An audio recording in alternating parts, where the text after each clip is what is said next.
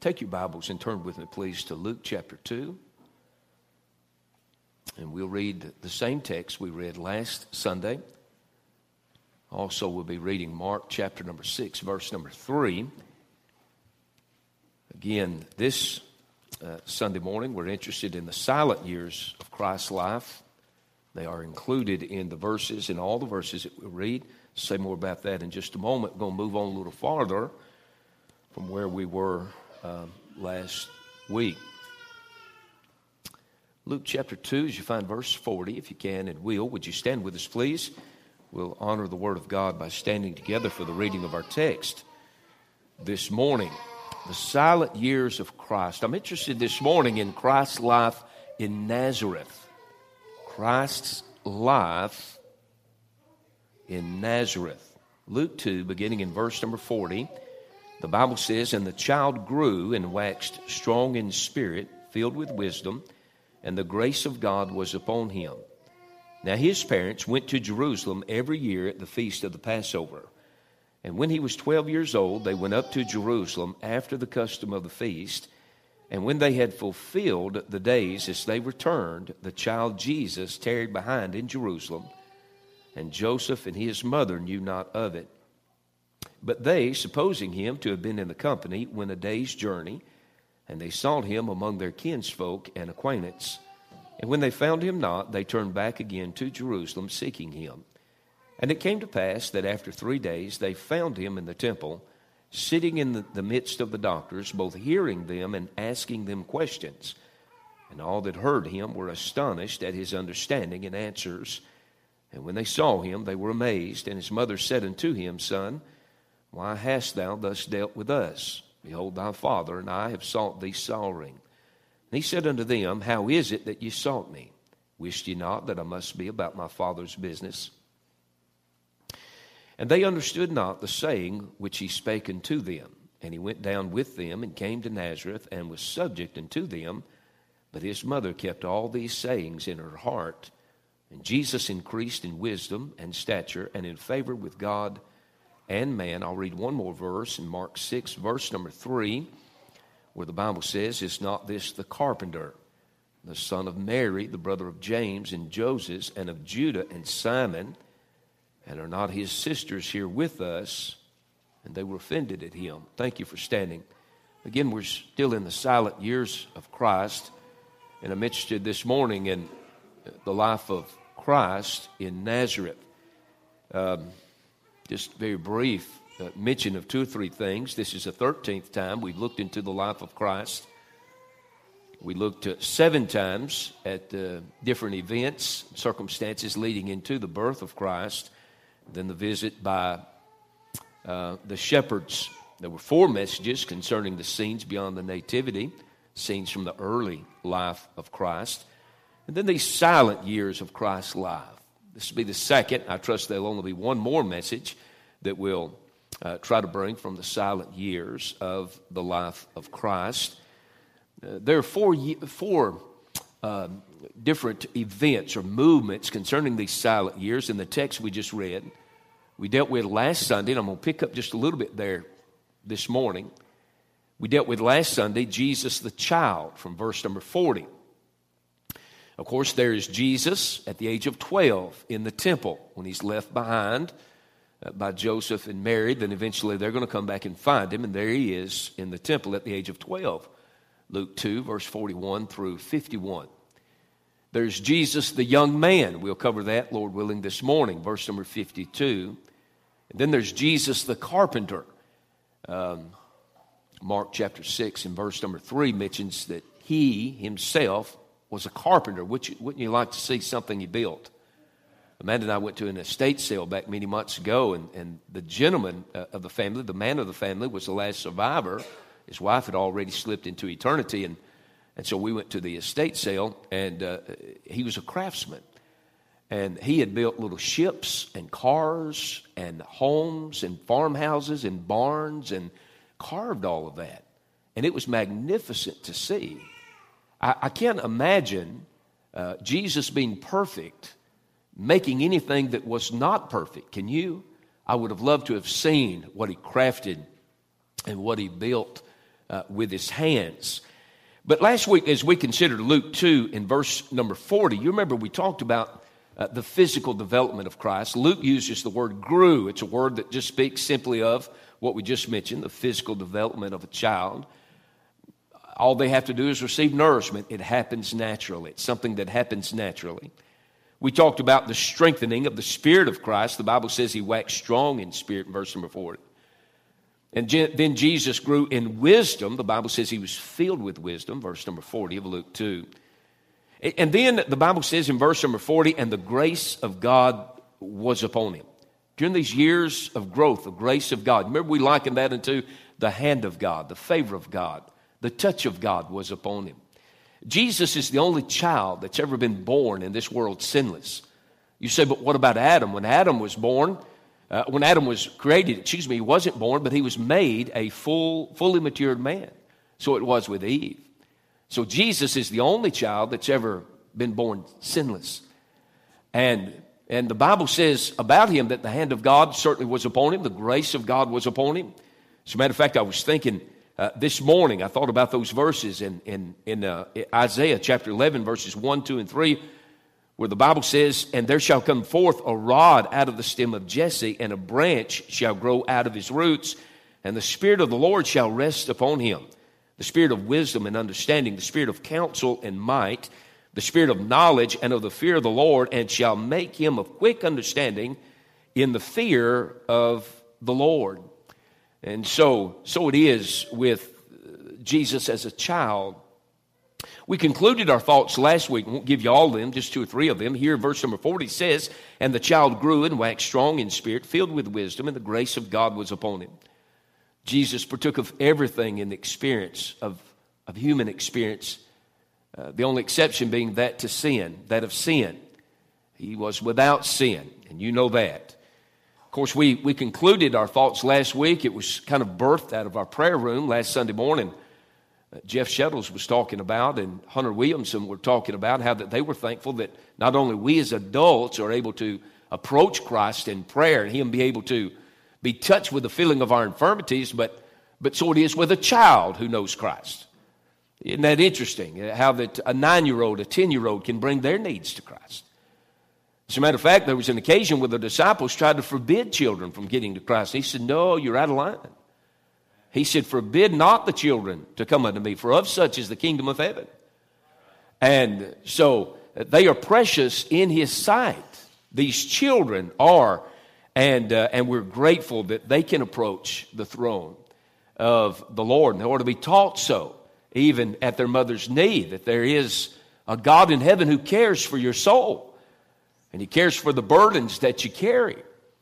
And still, even uh, those old songs that we seem to have lost in the Baptist church Jesus loves me. This I know, for the Bible tells me so. Um, red and yellow, black and white, they are precious in His sight. He's got the whole world in his hands. And if you have to start with, uh, now lay me down to sleep, I pray the Lord my soul to keep, start there, but move them from there. And teach them that if it matters, if, if it is of concern to their soul that weighs heavy upon them, um, to take it to the Lord, take it to the Master in prayer. I have had children come to me uh, through the years and ask, Would you pray for my daddy? Would you pray for my mother? Uh, Amanda and I uh, listened to a child uh, three or four years back that made the statement I, I don't understand my own life. My, my life is not good. Little five, six year old boy. And I'm glad that there's someone who they can take their burdens to. Not just grandmother and granddaddy can pray, and mom and dad can pray, but junior and sis can pray as well. Aren't you grateful for that? Today, in this message, I want to cover Jesus' life in Nazareth. It, that part will probably be somewhat informative. What was Nazareth? What was it like in Christ's day? As a Jewish a young man or a boy to grow up in Nazareth as a Jewish male. In verse number 52 of Luke chapter number 2, Jesus as a young man. And then in Mark chapter 6 in verse number 3, Jesus the carpenter. These silent years. Next week, the Lord willing, we'll, we'll examine the experience at the age of 12 at the temple. I started to go there this morning, but I want to w- look at it and work on it just a little bit more. Uh, if, if I may. Uh, sometimes in, in speaking before somebody or uh, teaching a class or even an open assembly or uh, whatever it may be, uh, sometimes the, the, the, challenge is to know what to leave out, right? If you're an editor uh, for a paper or publication, that's the challenge. You can get, gather all the information, you can gather in abundance, but knowing what to trim off. And that's where I'm at on this experience of Christ at the age of 12 in the temple. Let, let, me, let me call your attention back to something, then we're going to get right to this we'll move through it, I'm sure, rapidly. Look with me at verse 40 and verse number 52. Let me remind you of something here. Of course, verse number 40 comes before the recorded experience of Christ at the temple at the age of 12. Verse number 52 afterwards. In verse number 40, when the Bible says, And the child grew and waxed strong in spirit, filled with wisdom, and the grace of God was upon him. This verse carries, uh, it covers the years from about age two when Herod would have died. And Joseph would have brought his family out of Egypt back to Nazareth from about age 2 to age 12, the temple experience. So that's 10 years. Verse number 52, the Bible says, Now after the recording of this temple experience at 12, verse 52 says, And Jesus increased in wisdom and stature and in favor with God and man. And this covers some 18 years from age 12 uh, to age 30. So we believe that there are 28 what's referred to as silent years in the life of Christ. 28 silent years. In other words, there's more that's not recorded about the early life of Christ than is recorded. Now, I won't go back through it, but you remember we said last week there's some things we don't know about the early years of Christ's life, but there are some things we do know. We do know that a lot of this whimsical stuff that's been recorded and this mystical stuff that's been recorded about him, uh, we just refuse it. Because if it contradicts the Bible, we refuse it, wholeheartedly uh, refuse it. I want us to examine just a little bit, if, if we may, the, the norm of life in and around Nazareth, the little city of Nazareth, during the time of Christ. Uh, what was it like? Verse number 40 says, uh, And the child grew and waxed strong in spirit, filled with wisdom, and the grace of God was upon him. And then, as we've read verse number 52, both verses cover his life, all those years in Nazareth. The town of Nazareth was located, if you've ever seen a map of Israel, Nazareth is loaded, uh, uh, located, excuse me, in the northern part, in the Galilean area of Israel. Judea was located in the south. Uh, we've, we've got one of our ladies that, uh, that uh, is going to try to go to the Holy Land next year. And, and I'm anxious for her to come back and, and tell what she's able to see. It's very interesting. In the northern half of Israel, that's where Christ, that's where he grew up, and that's where his ministry was concentrated. The forerunner, John the Baptist, was in the Judean hills and wilderness in the south. In the north part of Israel, it's green, the grass is is lush and green. Uh, the flowers bloom. It's, uh, it's very picturesque. But in the south part of Israel, it's not. It's dry, it's hot, it's arid, it's barren. It's what's referred to as the wilderness of Israel. We think of a wilderness as a thicket here in northeast Mississippi, right? But there, it's a desert. There's nothing there. John grew up in the desert. You remember when Mary went and visited Elizabeth, went to the hills of Judea?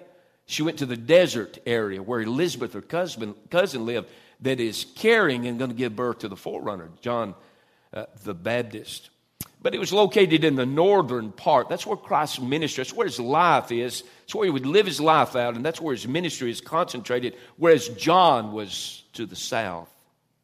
There's a difference. The more you read about uh, the customs and area of the day, there's, there's a marked difference, evidently, because everyone writes of it a difference in the disposition uh, of people from the northern part in Christ's day of Israel and the southern part. It's kind of like it is here in the south. You can go up north and you can't find sweet tea. God help their soul. Amen. But you know, they say things different, they do things different. There are places which are uh, that they habitually frequent that maybe we don't in the south. I have been to places out of state, and somebody'd say, uh, Y'all have got um, catfish in Mississippi. Let me take you to the best place in Lenoir, for example. The Trenthams took us a few years back. And I was sitting there thinking this is okay. But I'd like to take you to a hole in the wall down in Pontotoc County and let you know what eating the delicacy of southern catfish is all about. I've had a number of occasions where people wanted to take me for something than I think uh, here in the South. I said something Miss Barbara Dagenhart while preaching out there about uh, four years ago in their revival, their fall revival, about the way she says God. Everybody in North Carolina says it different. And come to find out at the close of the service, a good handful of people come by and said, What's wrong with how she says God? And I thought every one of y'all kin to Dana Williams. Y'all all say it the same. But they say it differently, don't they? If you've ever been to North Carolina, they just pronounce it differently. Eh, to the north, there were very few priests that were located in the northern part, the Galilean area of, of Israel. Uh, to the south, there were a number of priests that would, that would travel and, and teach and the such like. In the northern part, those that didn't have that many priests that, that loved God and lived for God, they were said to be pure in spirit and in mind. Their intent and their heart was well meaning. It, it puts you in the idea of, uh, you remember it's not been that many decades ago, you could leave your window raised at night when the nights were cool. Or, or you could walk out your front door headed to see a relative or going to uh, the supermarket or whatever it would be, and not only leave your front door unlocked, but maybe leave it open. How many y'all remember days like that? You had no screen door on the front. You just walk out and leave it. Get in the car, the truck, and go wherever you felt like you needed to go. That's the idea of the mindset during Christ's day uh, there to the northern part of Israel. People were noble in heart, but down in the southern part, and John, John the Baptist had to contend with some of this, they were more ceremonial and ritualistic. They were very rigid and harsh. They felt like you ought to cut things close and mind to um, uh, mind very close to uh, the teachings that their forefathers had given to them.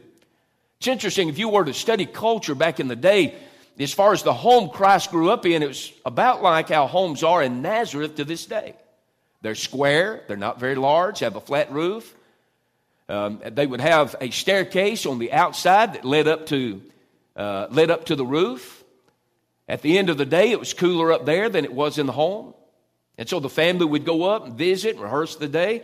And uh, a lot of families would visit from one housetop to the other. They would speak across, and, and that was just life for people growing up in, in Nazareth back in Christ's day.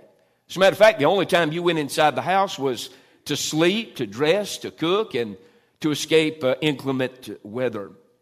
Here's what we know about Jesus Christ, his home, and his family. We know he was a part of a family of at least nine.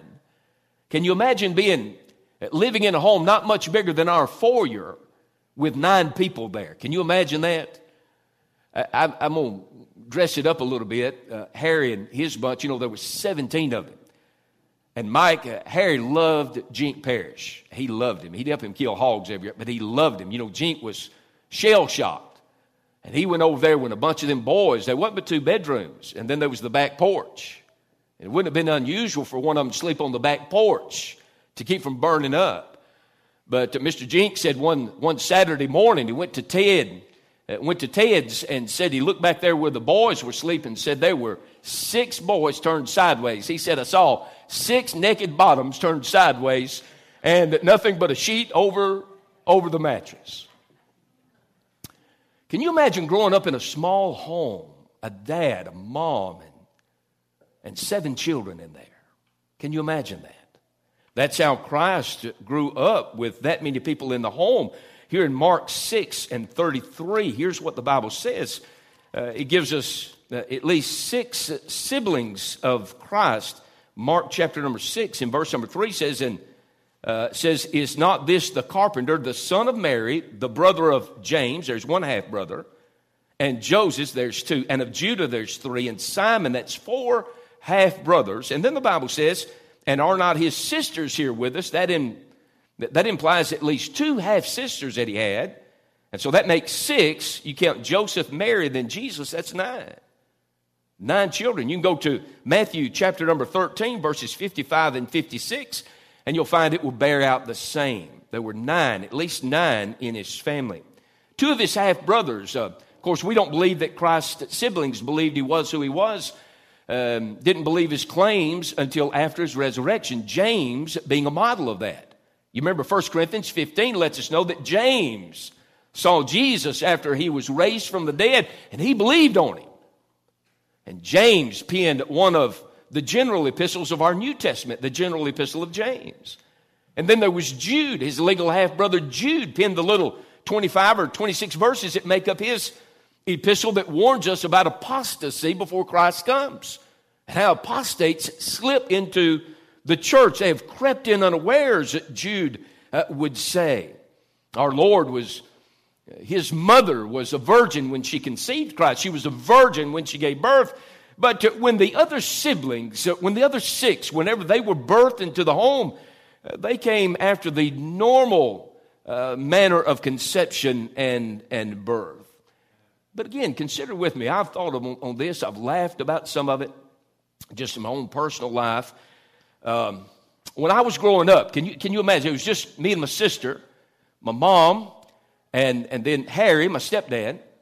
I remember little sketches of whenever I was just a little fella. I remember the night my mama left my daddy in Norfolk, Virginia. I remember that we was allowed to grab a stuffed animal, and then my mama had one bag with clothes for all three of us. We got in a taxi cab. My grandmother had sent the money. My daddy wouldn't give her the money for anything uh, much, and so we get, it was raining that night. Got in a taxi cab, went to the Greyhound bus station. Seemed like it took forever to arrive in Tupelo, Mississippi. My mama all picked us up. We lived with her until uh, my mom and, and, and Harry and, and, until they got married. Then I was 16 when Melissa come along as of one born out of due time, if you know what I'm talking about. Uh, my sister and I, we would fight. Now, some of you young people can't imagine this. We'd fight over the use of the telephone sometimes. Uh, you won't believe it. there was once upon a time there was no such thing as a cell phone. I still remember phone numbers. I, I, my grandmother's phone number is 489 4106. My great grandparents, 489 1216. Uh, our neighbor, the McCords, James Rule and Dorothy, their number 489 6303. One of my buddies from high school, 6800. I still have those things stuck in my head, but ours was mounted to the wall in the kitchen right by the dining room table. Kitchen and dining room was small, small area. But we'd fight over that thing at times. I won every time my mama wasn't there. Well, my mama was there, she'd tell me get off the phone. Uh, can you imagine seven siblings living in small quarters? Have any of you girls ever, I wonder if the Jenkins girls have ever argued over a hair dryer? I wonder if any of you children's ever argued over who got to watch what program on the TV set or who had use of the home computer. I was thinking, when I was thinking about it, and I don't want to get to telling a bunch of stories, but I was thinking about before, and they're not here. I was going to mention it to them, but they're not here. They'll just have to hit me over the head when they do get back. Before Daryl Duffy, after he got his diagnosis, before he elected to have his surgery, I went by his place of business to pray with him, to just say hi and pray with him. Probably three or four weeks before his surgery, and we were in there, and then all of a sudden, here comes he and Cynthia's four grandchildren, Carson and Griffin, Hadley, and Celia Beth, and they were in there, and we were just talking and poking fun at one another. And I said, What have y'all been doing? And, and of course, they told me. And then here in a little bit, I said, Look, uh, two things. I, I want to tell you I love you. Number two, I want to pray with you. Can I do that? And we just all bowed our head. And I prayed with those youngins. Then when I got through praying, little Hadley, she said, Brother Kevin, I'd like to pray. And I said, Well, you pray. And little fella just flew into praying touched me coming and going. Well, then they got talking about their lives. I said, What y'all been up to? And got talking about their lives. And Hadley evidently would tell on every one of them. She said, Well, we were doing it. She said, But now we get to fighting sometimes. I said, You get to fighting. And then Celia Beth, she said, Yeah. She said, We do good for a little while. I said, Then all of us said, We to go to fighting, you know. Well, I got tickled about all that. I was talking about my sister, the one that's up closest in age to me.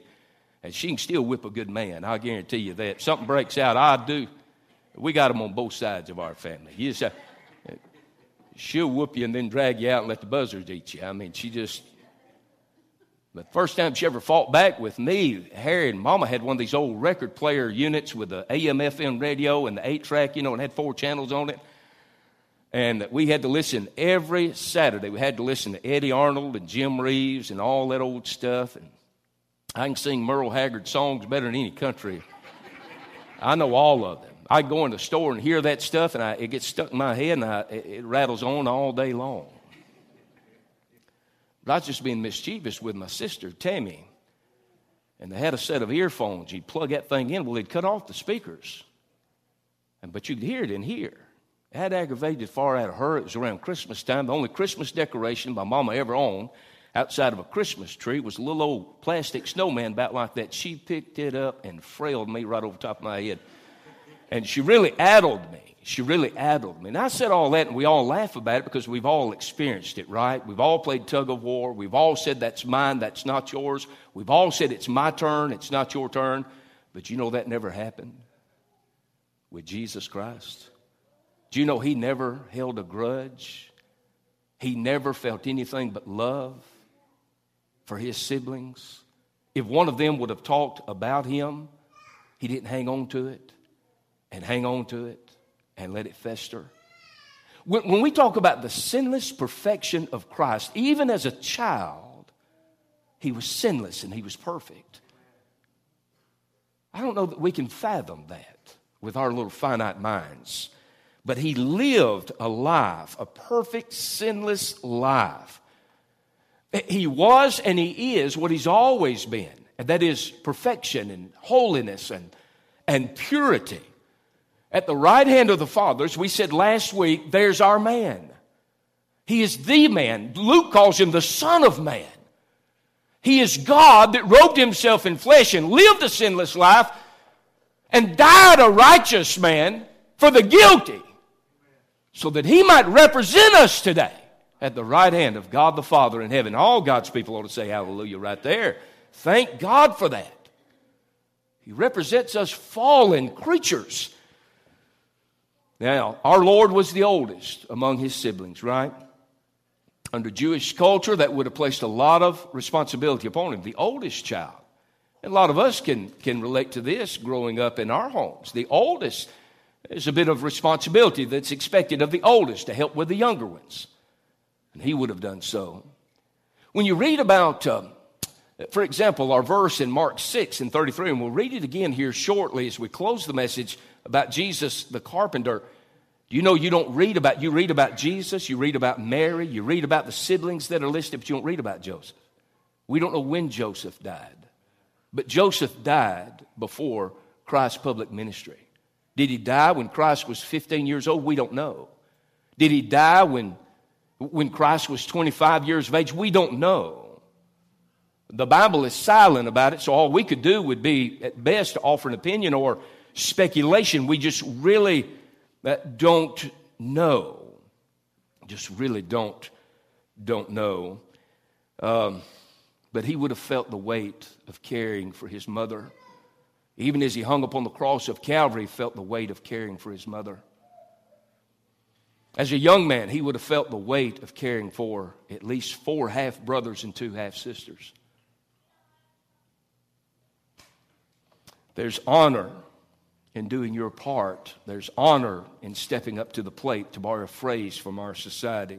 The education of Jesus would have come from various sources and areas in life. You remember we, we used three examples last week just to touch upon them. There would be uh, instruction, there would be questions. Even in verse 46, we see him in the temple asking questions to the doctors. And then there would be observation. I was speaking with a dear friend of mine this morning by video chat, and we were talking about what we're preaching. And and I was talking to him about the parables of Christ that is to come in the life of Christ. In his teachings, he was very observant. He, he paid attention to the soil. He paid attention to birds. He paid attention to fish. He paid attention to trees. And he used all of that as parables. They're earthly windows whereby we look through to, uh, to magnify heavenly truth. His first instructions would have come at his mother's knee. It was common in these days for a Jewish mother while nursing and tending to her little ones, she would sing the Psalms to them. And she would get that in, in their hearts. It was Joseph's responsibility. Our second message in this series, we talked about how that it was Joseph's responsibility, the man in the Jewish home, to teach, especially the males, the boys, scriptures and ancestral heritage and principles and laws, and teach the skill and the trade that he himself would work. At the age of six, as a Jewish boy, he would be sent to the synagogue.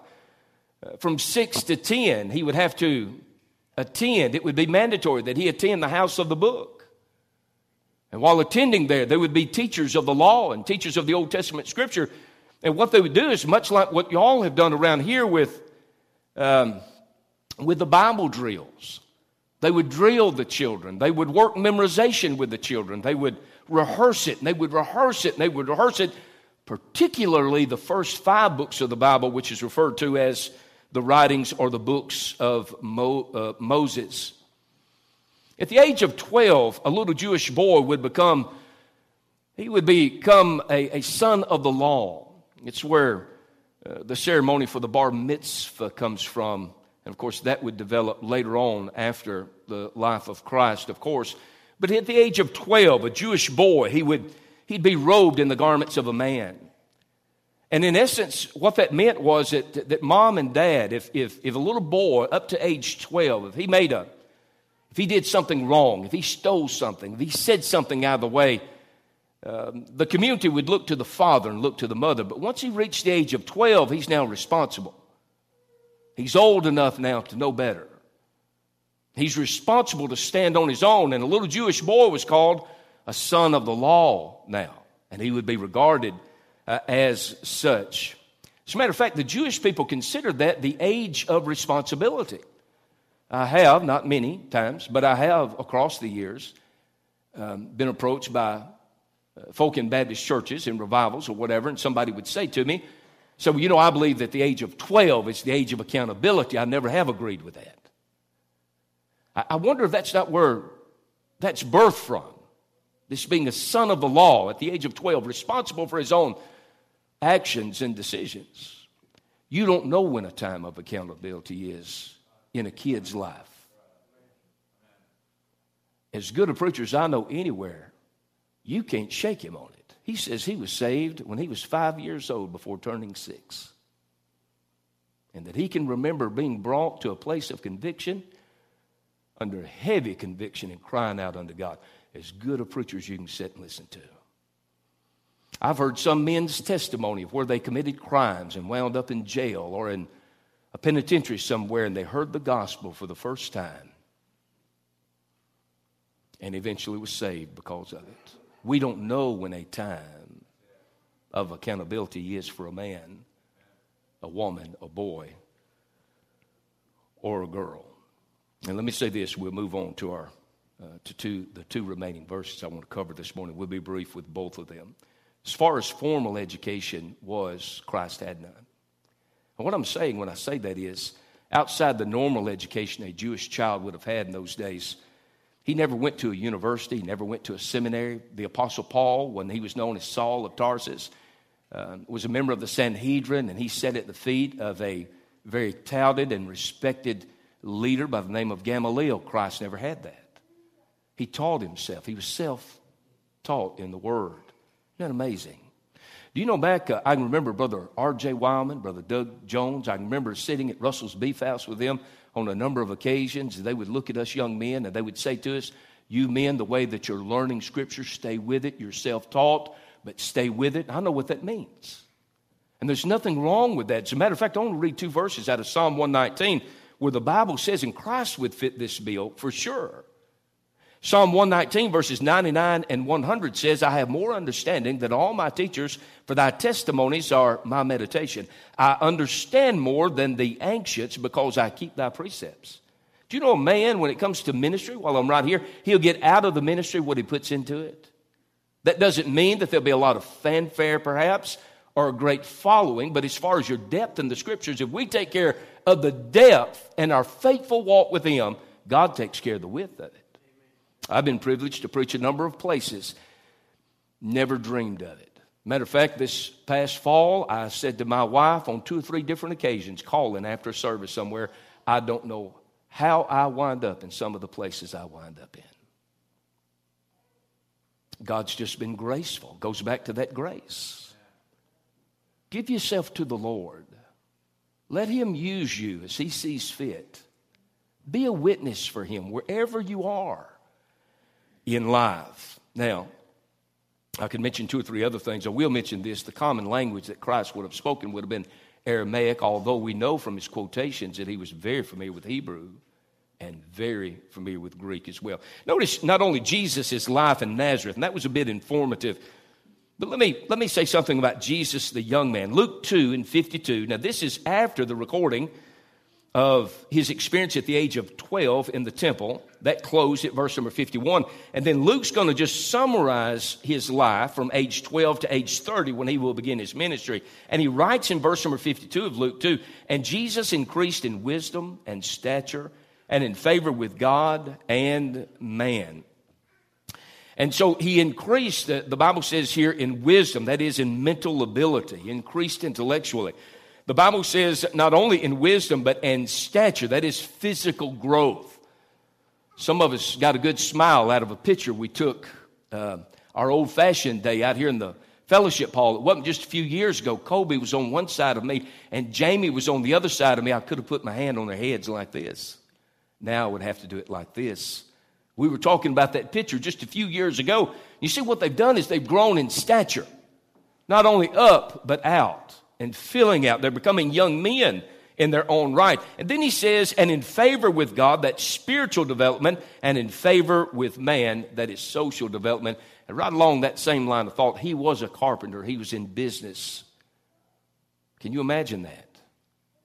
Can you imagine clients coming to Jesus and saying, I need a table and a chair, set, set of chairs for my daughter who is soon to be wed? And Jesus crafting that. He had good relations with people, he was approachable. During our Lord's first 12 years, we're told in verse number 40 that he grew. It has nothing to do with the will of a child. It's something that happens naturally. But watch this. In verse number 52, the Bible says, and Jesus increased.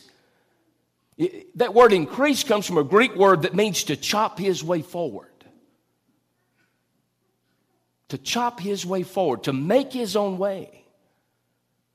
At the age of 12, when he became known legally as a son of the law, Jesus was responsible to chop his way forward. He was responsible to listen and to pay attention and follow the law. He's responsible in his walk before the Lord. His life became his responsibility. He chopped his way forward mentally, physically, spiritually, and socially. Isn't that amazing? He did that. I don't care where you've been in life. We were sharing with our kids, um, it's been weeks ago now. Um, the subject come up of pain. I said, you, you have no idea what pain is. And, and I rehearsed some of what my wife has been through, just a little of what I don't know anything like she knows.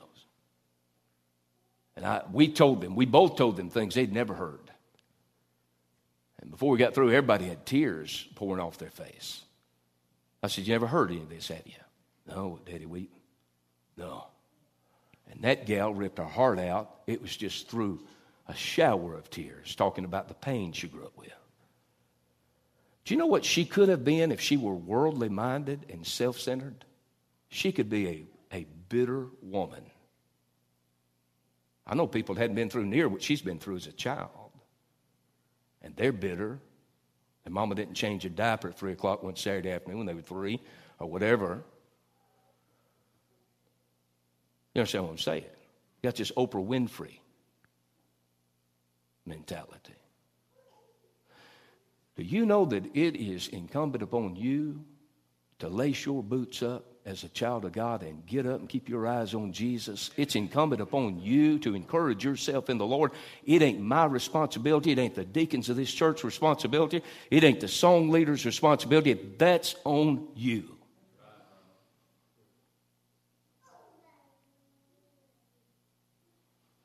You say, Well, I wish my daddy would. Well, I wish mine would have too. But I'm not living there. God, in His wisdom and providence, knew the route my life would take before I ever arrived. He's still God. And I have learned in, in all the pain and, and the agony that we have been through individually and then as a family, some of the things that we have lived through has been with purpose. I get calls, you hadn't heard this in a long time, but the majority of calls I get are from people who are hurting. And I'm still pulling out those old wells. Don't tell me God don't know what's. You get bitter, that's, that's on you, sweetheart. That ain't God's fault. That's your fault because you're selfish. If a Jewish boy and a Jewish girl were expected to put their boots on, sandals, of course, in those days, and live, and you can do the same thing. Life isn't fair. Oftentimes, life hurts. But a young man, back in those days when Joseph and, and Mary would have married, they would have been teenagers. Joseph knew his trade, he could earn a living. Mary could make a home. During the espousal period, that one year that they were separated from one another, he's working on a dwelling to put her, to bring her to, and so that they can build a life together and a family together. She's gathering items to move into that home with. Out at um, Silver Chapel Baptist Church, where my good friend, Brother Thacker, uh, pastors, Jonathan Thacker, pastors. The first year I preached a revival out there, and, and I love that brother and love his family and love that church. First time I preached revival, there's an elder couple, the older brothers with the Lord now. And but when I first met them, I, I think, if I'm not mistaken, I think uh, the gentleman and his wife had been married for 70 years. They were teenagers in the middle teen years when they married. Well, I learned that on Sunday morning. Then on Sunday night, here they come through the foyer, and it was cold. They were trying to get through the door. And, and uh, the elder brother, he's had a sweet disposition. He's coming through the door, and he gets to talking to Brother Ricky Fields and Brother Jonathan Thacker and the dear sister. She comes on in. And they got talking about how long they'd been married. Evidently, they'd recently celebrated that. I think it was 70 years. And I said, uh, probably when you got married, I said, probably he could work a trade or make a crop or get by somehow, and you probably at least knew how to make a home, didn't you? She got tickled. She said, No, Brother Kevin, I couldn't do anything. My mom and daddy spoiled me. He said he had to teach me how to cook and clean. But back in these days, you would have left home already knowing that. Look, if you will, Mark 6 and verse number 3. You've been patient this morning, as you always are. Talking about the silent years of Christ life. There's Jesus, the carpenter, Mark 6 and 3.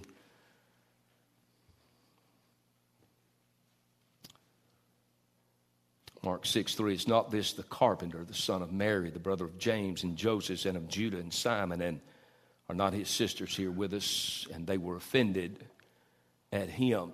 I've told you in the second message again, when referring to Joseph, um, a life yielded for Christ. Uh, Joseph used a hammer, he would have used carving knives, a saw, and an adze. So it is with Christ. Jesus, I mentioned him having clients. He would have built tables and chairs, doors, yokes for oxen, handles for plows, and other items as was requested. And again, I just imagine, not to be redundant, but I do want to visit that again. I just imagine everything he built was perfect. Jesus' ministry lasted three years. His labor at the workbench, his toil, lasted 18 years.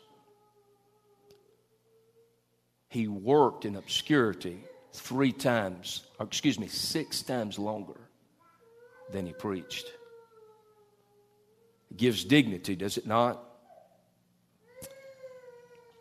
The fact that he worked like the common man gives dignity to work to sweat on the brow, to a tired body at the end of the day. I've met many through the years that have felt their lives to be very insignificant. Go to a factory 40 hours, 50 hours a week. Work with their hands in a shop somewhere 40, 50, 60 hours a week. Teach in a classroom five days a week. Come home and work on homework and various things. Labor in the home, raising kids. Jesus dignifies what he left for Adam and his race by earning our living by the sweat of our brow. And I want to say five or six things. I jotted these down this morning before I left my desk. I want to say a word about labor and work, and I'm done. I'm done. But you know that labor, work itself, it allows you the opportunity to provide an income for you and your household. And there are items in the book of Proverbs that lends itself, and other places in Scripture that lends itself to your labor. Gives you an opportunity if you work for the public or work for yourself to be able to help to provide what Brother Greg sang about this morning a roof over your head, clothes on your back, food for your family. You can give through your church. Do you know that work builds character? It takes character to get up every time, on time, be at work on time. It used to be that uh, in my generation, we wanted a job. We wanted to buy a vehicle. We wanted to get out of our mother and father's house, not to cut up. Well, I mean, we wanted to pay our way. We wanted to make our way. We didn't want a handout. It seems to be being lost in our day. I mean, you can't divorce kids from a cell phone. They're addicted to the doggone things. Our video games. I don't understand that.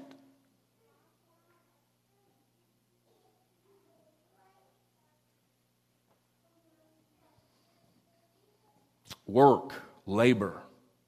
It allows you to build a testimony. Build a testimony through your sacrifice and your consistency. It will one day allow your children to rise up after you're dead and gone and call you blessed. My daddy. After I've worked all these years now, rest his soul, my daddy, maybe you'll say, I understand a little bit better now what he did for me my mama, whether it be at a children's clinic tending to babies that you love, or as a hospice nurse, or at First Choice Bank, or building houses, or for the power company. Your labor is not in vain. Old brother David Miller said long ago, I'll never forget the impression made upon me. He said, I grew up in a sharecropper's home. And he said, My mama would take me and my siblings and put us under the shade tree, and she'd get a pick sack and said she'd work. She'd do what she could to help my daddy put food on the table. He said food was scarce. And he said, I remember distinctly a day. Said, said we were barefoot, and my mama went to the field barefoot and said she cut her foot, laid it wide open on a sardine can, and said I could tell the way my mom uh, grimaced all day long. She was in pain, but said she took an old rag and wrapped her foot and kept dragging that pick sack in the hot sun.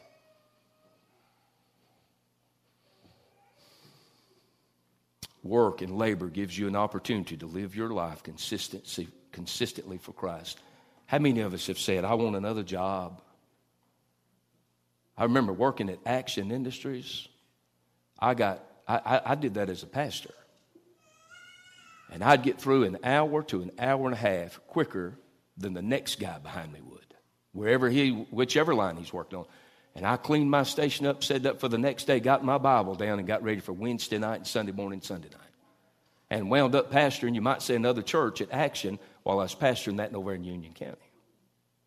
But I've heard people say, and I, I remember, I used to say it, these old factories are right next door to hell. You know what that gives you an opportunity to do? To let your light so shine before men. Lastly, I'll tell you what work and labor do to give you an opportunity to get up and be thankful that God has abled you enough that you can earn a wage. Work is not a curse, it's a blessing. I to tell you something else it is. It's a commandment.